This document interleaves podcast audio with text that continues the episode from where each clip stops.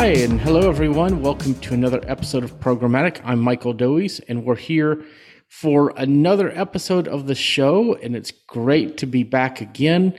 I'm really excited to yet again be doing this podcast with you all. So thanks for tuning in. If you're tuning in in podcast or on YouTube, uh, it's good to see you here.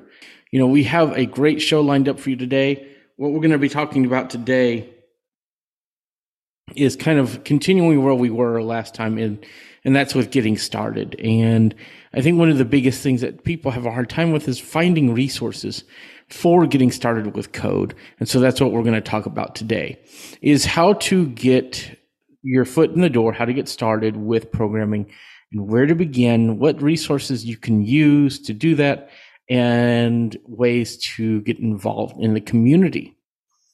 And uh, you know if like I've said, if folks are in chat, please feel free to say hello on YouTube and we will go from there. So, getting started in programming is, you know, kind of difficult. I've been programming for a long time and you know, whenever I I started whenever I was, you know, nine or 10, there was, I couldn't even figure out how to find QuickBASIC or QBasic, you know, only found about it by, by chance. And so you know, it's gone a long way from there to, you know, all of these websites that we have and being able to just Google and use Stack Overflow or ChatGPT. And, you know, so that's what we're going to talk about today is how do you find those resources? Um, this is a good time here to do our first challenge resolution. Um, you know, what's the solution to the challenge? And, you know, we're going to talk about those in three different languages, typically Swift, uh, JavaScript, and Python.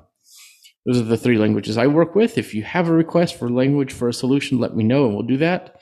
And so I'm going to let uh, our good old friends with 11 Labs uh, Premium Voices give us the solutions to the Swift. Slash slash ask for the user's name. Print, left parenthesis, double quote. What's your name? Question mark, double quote right parenthesis let name equals read line left and right parenthesis, slash slash print a personalized greeting message. If let name equals name left curly brace print left parenthesis double quote.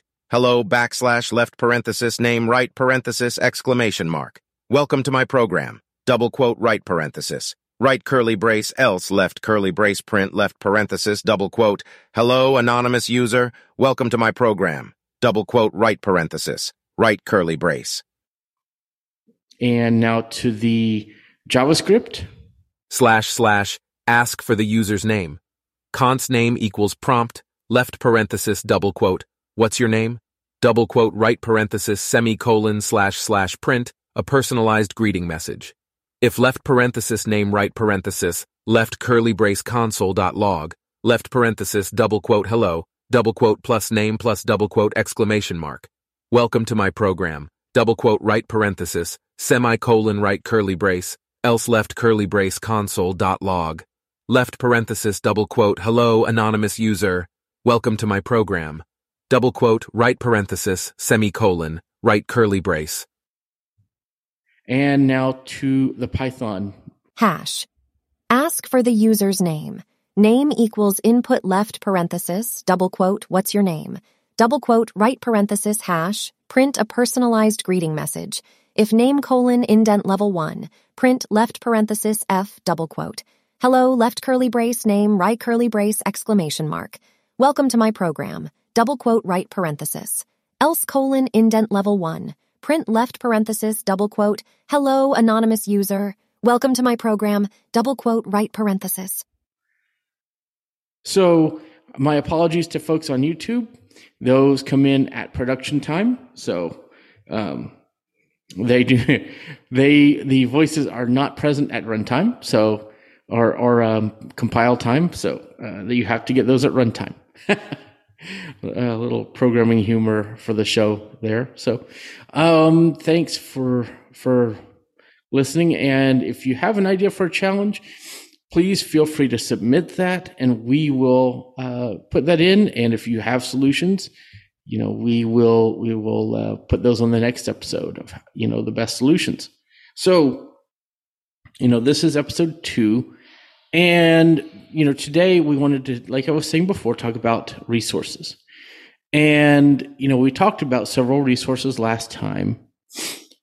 And there are resources that are better than others out there. As I was going through my programming journey, I used one called lynda.com, and that became LinkedIn Learning. LinkedIn Learning has changed from lynda.com, and I don't know if it's for the better or for the worse, but it is what it is. So they have great courses. A lot of their catalog is still the same, a lot of the same teachers.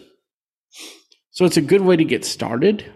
Um, they have great classes and tutorials on getting through things. And the cool thing is, is that they have bite-sized videos. And I just want to stop here and say that none of these platforms sponsor our episodes, so just keep that in mind. Um, so that is, you know, I'm just talking about resources that I've used. Um, you know, LinkedIn Learning has been a great resource. I just, I personally feel like their courses do not update enough, often enough for some of the things that I would like to see. Uh, so it's a good way to get started, good way to learn a new language. But I feel like YouTube and places like that are going to be where you go to get current content. And the reason why that's important is for things like UIKit, which is great to learn for iOS. That is a monolith. It has been there for uh, ages. It was there since the ancient times. It will be there. So LinkedIn Learning is a great resource for that. Whereas like something like SwiftUI or maybe Jetpack Compose for Android, that may be a little more of a, a long term uh, topic that may be there now. So that might not be as much of an issue. Whereas like SwiftUI came around in 2019 and there's only been one or two courses on it on um, LinkedIn Learning. So those are all things that to, you want to consider when you're doing this. So, you know, they have the bite sized videos, but they also have different class materials and things like that you can use. So YouTube, uh, not YouTube, I was thinking YouTube Premium. That's a great service too, but we'll get to that. Um, LinkedIn Learning is great, but the pricing is, in my opinion, a little bit high for what what you could get by services like YouTube. And I do purchase YouTube Premium, uh, so I don't have ads, so I don't have to worry about all of those things you know, obviously there's people that put ads in their videos, and that's fine. I'm good with that. Um, but I don't have to have the YouTube ads. So, uh, you know, I, we talked about several resources, and I won't rehash those in in this show. But like, um, we talked about several on the previous show. But just Google or YouTube uh, search for um, different uh, users, and then one thing that's very useful is look up hashtags, figure out what hashtags on Twitter or Mastodon different people are using and go from there. And you know, one thing that I've found very surprising is there's a huge iOS dev community, hashtag iOS dev community on Twitter. And I posed the same question on Twitter and Mastodon. Which social media platform do you think I heard from first? Do you think it's Twitter? No. It was Mastodon. And they linked me somewhere to an article that may not have been completely relevant to what I was doing, but it gave me an insight into what could be causing the issue. And, you know, I've always heard that Twitter is kind of the place to go for, you know, communicating and, and reaching out to people. But I think that's rapidly changing over to Mastodon and, you know, other social networks. So I would urge you guys, if you're on social media, don't just stick to one platform. Use multiple platforms for coming up with solutions or talking to people because you're going to find more luck by doing that. I've certainly done that. You know, we we have the programming for everyone uh, Facebook and Discord groups. Yes, and you know we have other groups and different things. So I think it just depends on what your your community is. And so your hashtags are going to be very useful for communicating with your communities on these different platforms. So do some research, figure out the best hashtags, and follow those hashtags. Um, there's ways of doing that. You know, I don't know if you could follow hashtags in the Twitter app. Does anybody in chat know that? Is that something you could do? I know clients allowed you to do that, but I don't, since there's no third party clients anymore, I don't know that that's doable. So if anybody out there in chat or would like to leave something in the comments about that on the YouTube video, that would be great. We talked about YouTube and, you know, we have several resources that we mentioned. Reading books is always a good way to get programming knowledge. And so looking out there, there's loads of books in the iBooks uh, app on Apple, Amazon, Kindle, all kinds of places. Um, Taylor says she thinks you can follow hashtags, but she's not sure if, how to do that. Um, there's, there's loads of resources out there on you know different platforms. Some one book that I recommend anybody read is the Take Control of Shortcuts book from Rosemary Orchard. If you want to just kind of get started in how programming works, it's it's a great primer on the Shortcuts app and gives you a lot of fundamentals of how programming works. So it's a kind of a way to get your foot in the door. Um, and then there's books like the the Swift manual is in uh, iBooks, and so um, there's books on Java, uh, SQL, or SQL, if you rather, and other other languages out there. So it just depends on what you're interested in. The next thing is is that there are training platforms where you could actually get classes. You know, some examples of this are Udemy. Um, there is you take lessons. There is Wyzant. So all of these places you can actually get lessons from a developer on how to uh, learn or how to program in a language. Uh, of course, it will just depend on the per- person's skill level of who you get and what you can learn. But those things are good to look at too.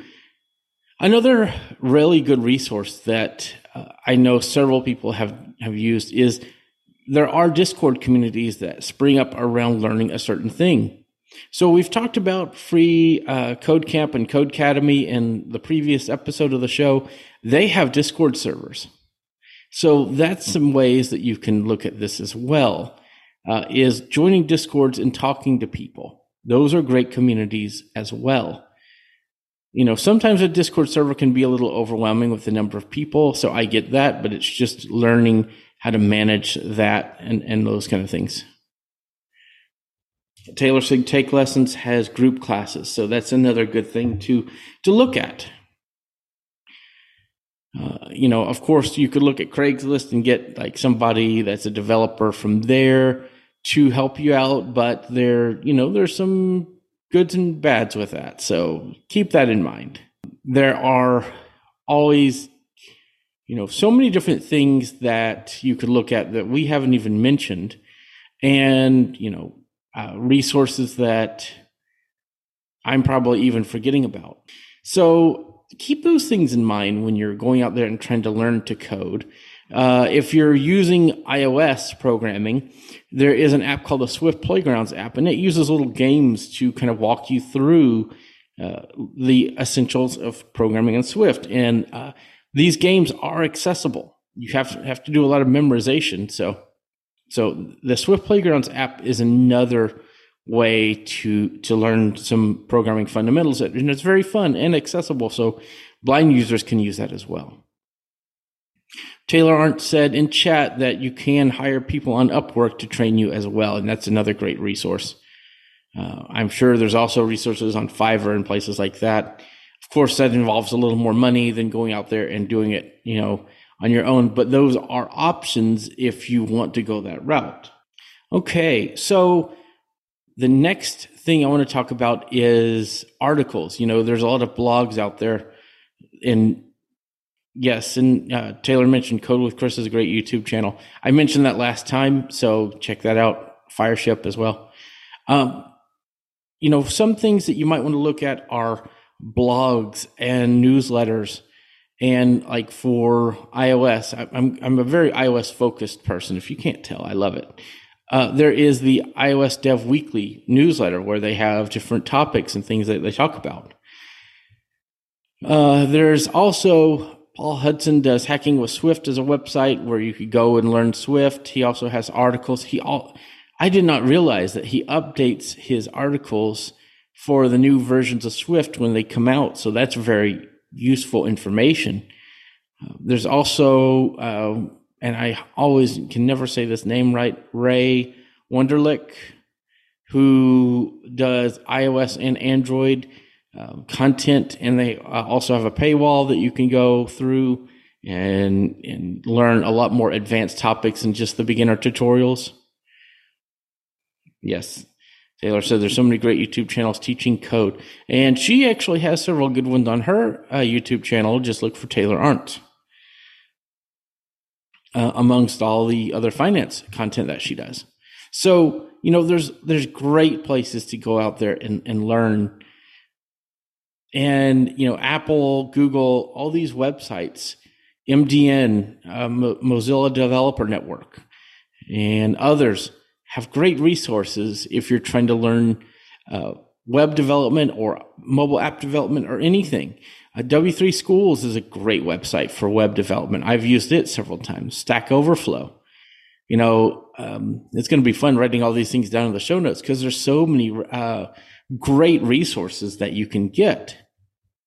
And I highly recommend that you look at all these, depending on what your what your uh, interest is.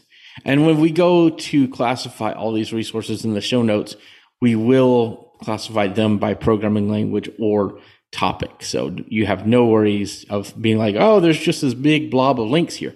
Don't worry about that. We will have you covered. Yes, Taylor said, let's not forget ChatGPT. ChatGPT is a great resource. Like we said last time, it's maybe not the most, uh, I mean, you know, ChatGPT may not be the most uh, accurate resource, but it can give you inspiration to go on. So again, a lot of these resources we covered on the on the introductory episode of the show. So go back and check that out, and uh, we will you know, talk more about resources as we go along. But I think this is going to be a kind of a shorter episode today. And we're going to go ahead and go to the next challenge. And that challenge is, is to create another console application. And what we want to do in this one is to create a input statement that will take an input and you know ask for the name and age and and a few other questions however you want to put and do some conditions on the age. See if you can do uh, you know check if it's uh, if a person's a certain age or younger or older. And i'll give an example of that next time and uh, print out the information based on their age. You know maybe combine some strings all that kind of stuff. And if you need help just email me at mikedoise at icloud.com and we'll talk about it. Or, you know, we have our programming for everyone, um, Discord, and we have our new website that I'll be working on. And we have our Facebook group and everything in between. We even have a WhatsApp if that's what you're interested in. So, all of those things will be coming. Uh, you know, we'll have those in the show notes. So, that's going to be another episode of the Programmatic Podcast. I really enjoy doing these and we'll be back next week with another great programming content based episode. And we'll see you next time. Bye, everyone.